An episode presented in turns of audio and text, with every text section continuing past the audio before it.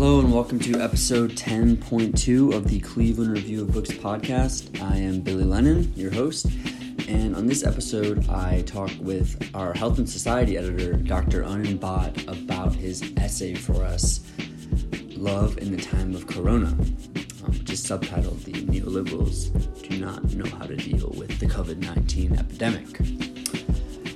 Anand has a master's degree in public policy and health policy from the London School of Economics and got his medical, medical degree from the University of Texas branch of medical schools. Um, without further ado, we will dive into this interview. Hope you enjoy it and uh, subscribe to us on Spotify, review us on iTunes, give us five stars, please. You don't have to, but follow us on our Instagram and Twitter and Facebook accounts. Um, yeah, and here's the interview. And again, thank you to A Live from Mooming Collective for the beats. Okay, now here's the interview. All right, so I'm here with uh, one of my good buddies and health and society editor of the Cleveland Review of Books and actual doctor of internal medicine and sleep medicine, um, Dr. Anand Bhatt. Anand, how's it going? It's uh, great to be here, Billy. Where are you? Um, Springfield, Ohio, or Midland, Michigan? I, I am in Ann Arbor, Michigan, right You're now. in Ann Arbor. Thank God. Thank God. Just trying to stay away from the Rona.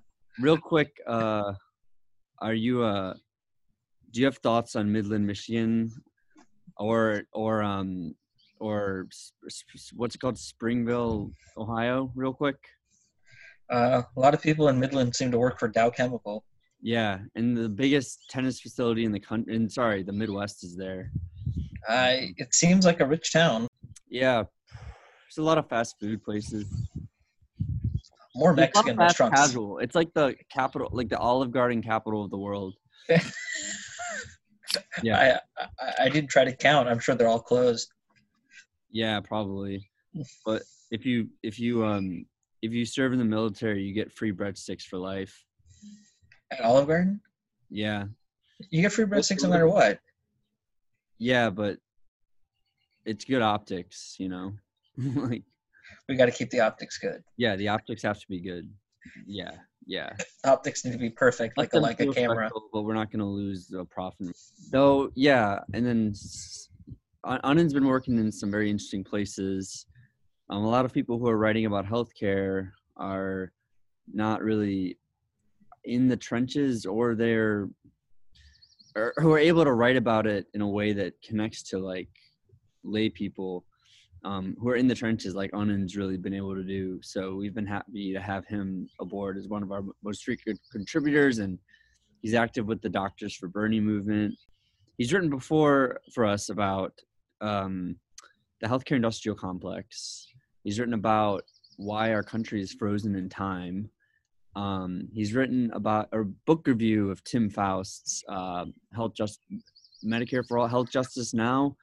Um, we did a podcast on that, and most recently, Anand wrote this piece for us called "Love in the Time of Cor- Corona," um, which was subtitled "The Establishment Doesn't Know How to Deal with Pandemic" or something like this. And you come at it from three different angles: uh, health itself, like the healthcare system, politics, and economics. So, why did you write this article right now? What made you write it now instead of like an earlier time of the COVID nine epidemic, or like why now and why did you write it? Well, just before, like maybe two days before Bernie dropped out, I did a uh, webinar for uh, some Detroit uh, Medicare for All supporters in, in Michigan. And uh, we had uh, Dr. Dooley and some people from the Bernie campaign who were just talking about uh, reasons uh, Medicare for All is more important than ever. And so I had to kind of give some points. I had like five minutes or 10 minutes. I didn't have much time. So I kind of wrote out some very simple things uh, of what's important that we, when we talk to people, why, why, why this is still important, why it's even more important now than it was even months ago. So um, uh, my my little title for the talk was "Love in a Time of Corona," and I, it was like a joke. And then talk and the conversations I had kind of inspired me to finally write this after you know, a few weeks of kicking it around in my head. After I gave that talk, I was kind of like, no, I should write this up into something. Yeah, and me, Anand and I, like, we always talk to each other like, how how pure is your hate? Um, but anyways, let's get into the essay itself. We, we should have reasons for our passion. Yeah, and be passionate about our reasons. Absolutely, some nice uh, get the get the different uh, yogas and ta- you know connect them. You know, like yes. But let's get into the piece. Um, what's your starting point and premise? So the starting point is, um, first of all, the absolute enormity of this problem. And I have fascinations with obviously healthcare, politics, and economics. I studied at the London School of Economics and Political Science in 2009, 2010. And, um, you know, I, I, I don't view these three realms as being separate. And there's a lot of people who are progressive or left, and they care a lot about certain issues. They don't really know any economics, and I think that's very dangerous. Uh, you may love international health, you may love global health, you may love criminal justice reform, you may love any given topic under the sun. Those are all very important. I think we all need to be a little bit serious about our economics. Um, and so I think that's kind of, kind of the intersection. It's, this is sort of an intersectoral or intersectional work. And I wanted to just say, like, look, let's look at this coronavirus crisis. It's not just a health crisis, it's going to be an economic crisis and it's going to be a political crisis. And I felt like I, was up to the target, the task of just pointing out how big these crises are in all three categories. Mm-hmm. Yeah. So let's um let's start from the top. Um, COVID nine, COVID nineteen, or COVID yes. COVID nineteen and healthcare system. So the first thing I, I, wanted to point out about why this is such a huge crisis for the American healthcare system is our healthcare system 90% of people 99% of people have no idea. It's it's actually a uh, it's sort of an antique from world war ii and that sort of uh, fordist model of production where you know you had a lot of factories people were in unions people got a lot of benefits from their employer they got health insurance they got pensions. Uh, ibm used to give golf courses. Apparently dow in midland michigan gave uh, tennis courts. Uh, you know there was this model of the economy and our healthcare system is sort of based on that. So i just went through the numbers and i saw that 65% of americans are on private insurance and 34% are on public insurance. Um, however you know, people are going to lose their jobs. The majority of people on private insurance get it from their employer. So if they lose their job it means they're going to lose their health insurance with it. So uh, then there's small businesses who buy their private health insurance because they're self-employed. They're going to lose it. So 65% of people on private insurance, I think, are at risk with the coronavirus. And I don't think we've, I don't think we've heard that number. Like how many people are on private insurance? How many people get insurance from their jobs? How many people are dependent on their spouse or parents for health insurance? So 65% of people potentially by unemployment could lose their health insurance. I don't know that anybody's discussing that. Yeah, and a lot of small business people will cite the fact that between you know from the time so, someone will say that they'll pay for the health insurance until they get new jobs the people that they lay off but they all they express that but then they also express a limit to like how much uh, how much time like what kind of problems they can have solved by the healthcare system what illnesses what like what limit is there? They always try to establish like a limit of what we should um, be you know tied down like to having to pay. But given the fact that as, as you've mentioned this piece that it's looking that a lot of people won't get another job what does that mean that what's going to happen with private insurance being tied to like small businesses for instance and paying for their health insurance when they're just not going to get another job? Like there's going to be some way that they say like oh we've done enough and yeah, I mean, there's just how much can you pay? I mean, yeah. Are, they're going to have rent problems, and I don't blame businesses uh, for not being able to pay for health insurance when all the work has gone away. Uh, you know, I pointed out that there's hundreds of thousands of empty hotel rooms in Las Vegas, mm-hmm. and people uh, were talking just three months ago uh, in Nevada during the Democratic caucuses, they were saying, "Oh, well, don't you know the hotel union has really great health insurance?"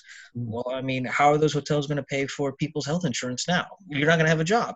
Yeah, uh, so you can yeah. say like it's it's like you know it's pretty harsh how the small business community might you know like view like what what what line it is like to deserve health care but it's also like they shouldn't be having to pay for that healthcare. Um, right. Yeah. Um, which kind of leads us to I think our next point, which is economics. Like, well, yeah, economics, but I also put into you know, uh, you know, people are saying. You know, will will say, well, oh, you know, America is a capitalist country. We can't have this. And I said, you know, everybody everybody's very Eurocentric, right? And they want to talk about England and Canada and and these other countries. But I, I decided to change the topic: South Korea and Taiwan. Mm-hmm. They have single payer health systems. Uh, actually, Britain and France they don't have single payer health insurance systems. It's only Canada, Singapore. Uh, Taiwan and maybe Australia. Mm-hmm. If you look at those countries, they have very low administration costs, and nobody's expecting Samsung to pay for everyone's health insurance. Mm-hmm. Um, and I think, I think it's. Uh, I wanted to sort of uh, shift that conversation away from Europe and towards Taiwan and Singapore, uh, Taiwan and South Korea. And we'll get back to that, but you have like a Keynesian argument where, like, if you pump money into healthcare and it's run by like the government, you're going to stimulate the economy. You know. Right. Well, in general, during a recession, healthcare, education, and business, uh, sorry, healthcare, education, and government spending should be stable. Mm-hmm. Okay. Or go up a little bit because welfare payments are going to go up, yeah, unemployment's yeah. going to go up. It should be at least stable. But the way it's going to go, with cities and states are going to start going bankrupt the way things are going, spending is going to go down. Nobody's in school anymore. So nobody's cleaning schools anymore. Nobody's working in the cafeteria anymore. Uh, nobody's paying tuition. So education is going to go downhill. Then we have um, healthcare spending, which because it is tied to private health insurance, which is tied to your employer, that's going to go downhill. And there have been studies for a long time. You can go through the New England Journal and see that growth of the economy does affect how much healthcare grows. Healthcare grows every year, um, but it grows faster when the economy is growing. But what's going to happen here is we're going to lose our health insurance at a massive scale. If I, you know, 25% of people come unemployed, potentially half, you know, around half the private health insurance market is going to disappear. Elective surgeries have been canceled. That's a huge profit center, which keeps a lot of hospitals that would be bankrupt profitable. Um, so it's going to blow a hole in healthcare. So the one part of the economy that should always kind of be stable, not go really up, not really go down, that's going to go down, and that's going to make the recession worse than worse than a typical one. Mm-hmm yeah there's certain things that are uh, universal you know stability there like i just i totally agree with you about st- stability or even growth and i'd say like the three things for me that, that i think about um, besides like education and healthcare spending um, i'd say like public transit as well is another mm-hmm. one oh yeah nobody's paying for bus tickets anymore in new york it's blowing a hole in their uh, I mean, I mean the more people, the more people travel, the more capital flows and capital functions by flowing. You know, like, um, etc. So okay, but to go back to the piece, um, what was like the next point you'd like to go to? Because we kind of like merged together the politics and economics points.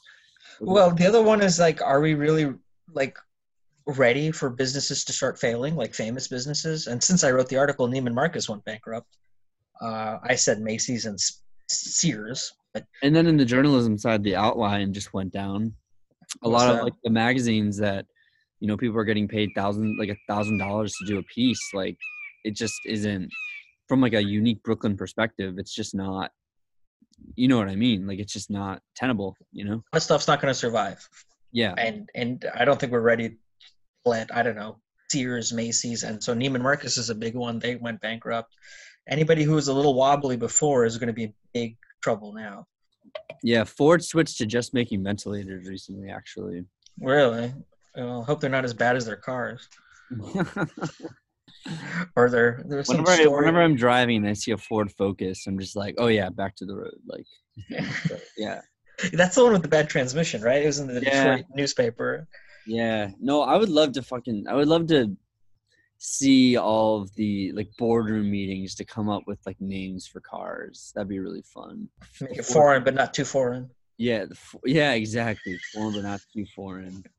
Yeah, Nissan Altima, like, like, yeah, I don't know. And then, anyways, um, let's take it's like the the last bit of the essay that was what was that title? Sorry.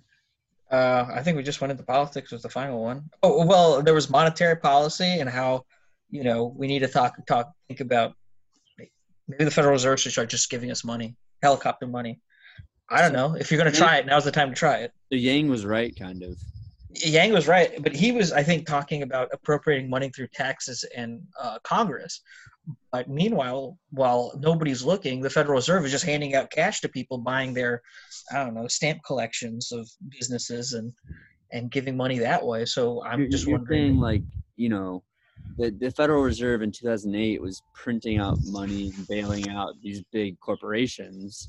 Yeah, not just banks. It used to just be banks. Yeah, and like to, to like keep them Solvent. solvent. Yeah, but you could just do the same thing but with like the people. Yeah. Yeah. Why not? I mean, if you're going to try it, now's the time to try it. Yeah, I mean, like the nation is the people. Yeah, I, I was, I was like going through this. Um, I've been going through like a lot of my old writings. I wrote something about like democracies and institutions, and like about how strong civil societies can be good or bad in a democracy, but what we need is like strong elites or whatever who like can guide the masses. And it's like, damn, like I really believe that in 2013, and now it's just like, holy shit like they really want us they really want people to just fucking die like Oh, it's very odd, especially in the South, which is the most brutal part of the country, um, which I'm from. Um, I can see the callousness of, you know, some of those uh, states just reopening. They're not tested. They don't care. They don't. They, it's not like they don't have the data. Like the governor of Georgia, his office is like five out, five miles away from the CDC. You know, the, the, this is an amazing stat. The CDC in the United States has a bigger budget than the entire WHO. oh my god Yeah, that's that's the whole world. CDC is just what's for America. cdc stand for again though Centers for Disease Control, and then they added prevention uh, a few Yeah. years ago. yeah i think we should overthrow the government with the federal reserve's money i'm just, No, overfill my bank account with the. the I'm just kidding man i'm just kidding overfill my bank account let me let me pimp out this uh springfield castle of mine yeah. yeah So yeah, let's get some helicopter money, man. Let's let's do some unconventional stuff.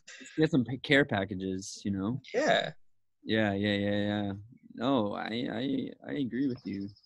Um, yeah, I mean, uh, I mean, I just I remember Yang, and I know it was like a different approach. It wasn't monetary policy; it was by like taxing Amazon and stuff that people would get the money. But the whole idea of you know, when you, it's not just the thousand dollars. It's just like when your economic si- situation is less precarious, you'll be willing to spend more, and that's just good for the economy.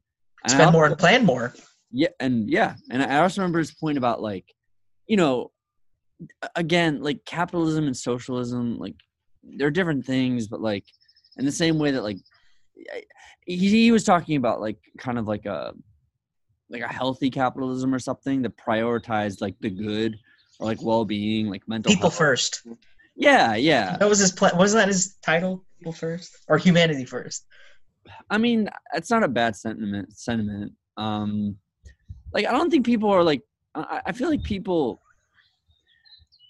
I don't know. The thing that scares like people on the right about socialism is that like if you're great, you can't like, like no one can like distinguish their themselves and like be like an individual under it or something like that, and like have that reflected by their bank account or something. But I mean, Well, right now I'm some- I'm something like up- this is so like you uh, you you you individuate yourself not through you know having more money than the next guy or whatever or more social capital than the next guy you individuate yourself in creative ways which you should be able to do if you're not econo- economically precarious and you are not afraid of like losing your health care or some shit just take care of this basic stuff then everyone can start making society flourish because people are staying in like going 100% in their lanes instead of trying to do one of four things that everyone else is forced to do. I don't know. unin- Well, I mean, hell? Well, right now I picked up a book a few years ago, uh, but I finally decided to read it about Finland. Um, I was Oh, supposed to, yeah, it's called. Uh, hold on, it's called the Nordic Theory of Everything: In Search of a Better Life.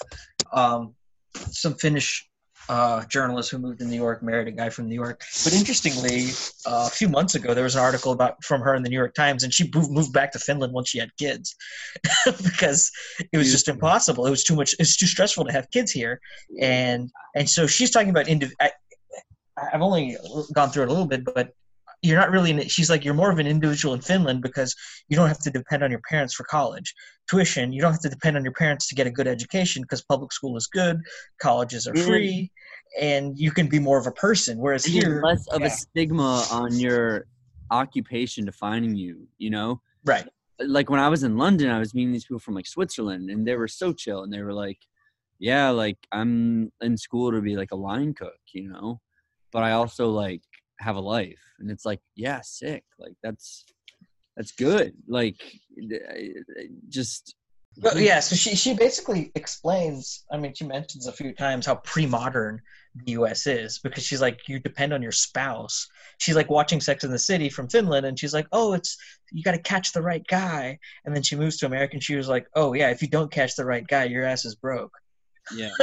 And she didn't understand that aspect living in finland uh, the point is, yeah, yeah, like the Sex in the City thing. If you don't catch the right man, you're you're screwed. Yeah, that makes sense. Yeah. Um. So how do you end your piece, Anand?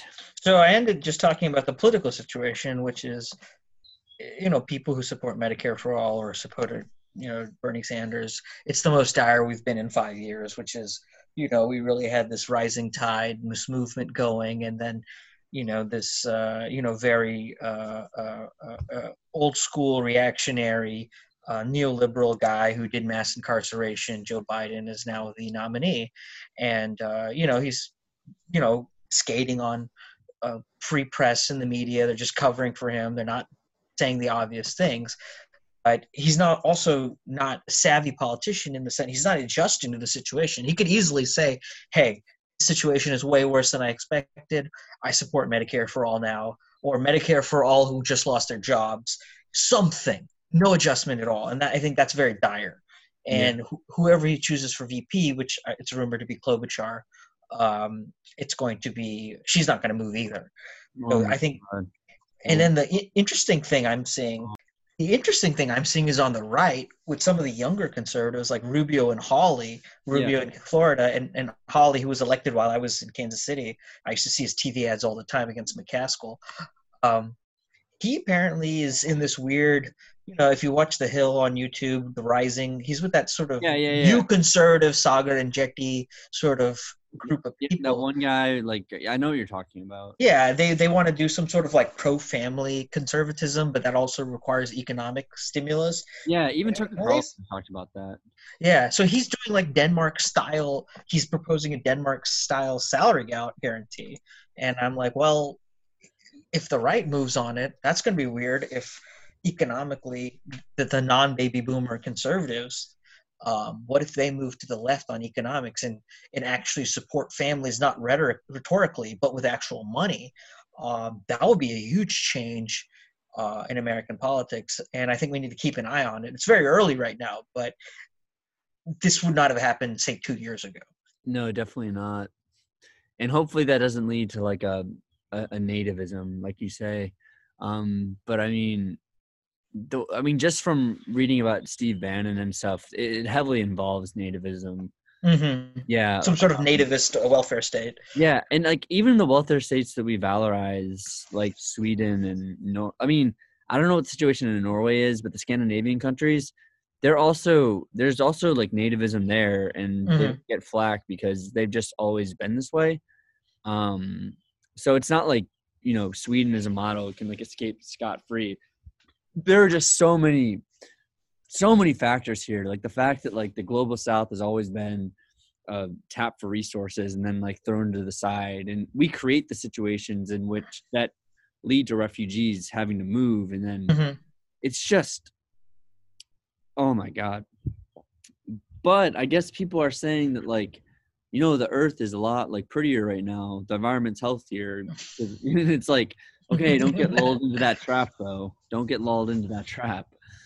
Um, so yeah. yeah. I think everybody needs to demand Medicare for all and helicopter money. That's my two cents.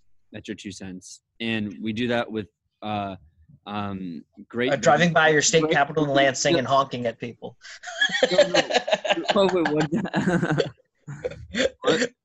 drive by the capital of Lansing and just start honking at people. Yeah, yeah, yeah. Uh, uh, but no, no, we need to go with great friend. Great don't, don't block ERs and ambulances. Yeah, yeah. but on in great, great vengeance and furious anger at those who would try to destroy my brother. Yeah. Anyways, um, yeah, you say we should uh, give him hell at the end. Yes. Yes. Tribute to Molly Ivins. Rest in peace. Rest in peace. I don't know who that is. Who is that? Oh, I'll tell you later. Anything? Any, any other thoughts on it? Any plugs or any other thoughts in the article? I think we've covered it pretty well. And no, you can check out the, you can check out the reading of the article on episode 10.1 which came out um, today which is monday um, so if you're listening on a different day that came out 427 um, monday what is to be done we have two years to think about it Yep. All right Anand. i say that's a good place to stop Right Um, then. Thank you later. Thank you, Anand, Dr. Anand Bhatt, for coming on the CRB podcast. I, but he is part of CRB, so thank you for hopping on. And uh, have a good rest of your day and stay safe in those hospitals, my friend. All right then. Thank you. Yep, see you, brother. Bye. Bye.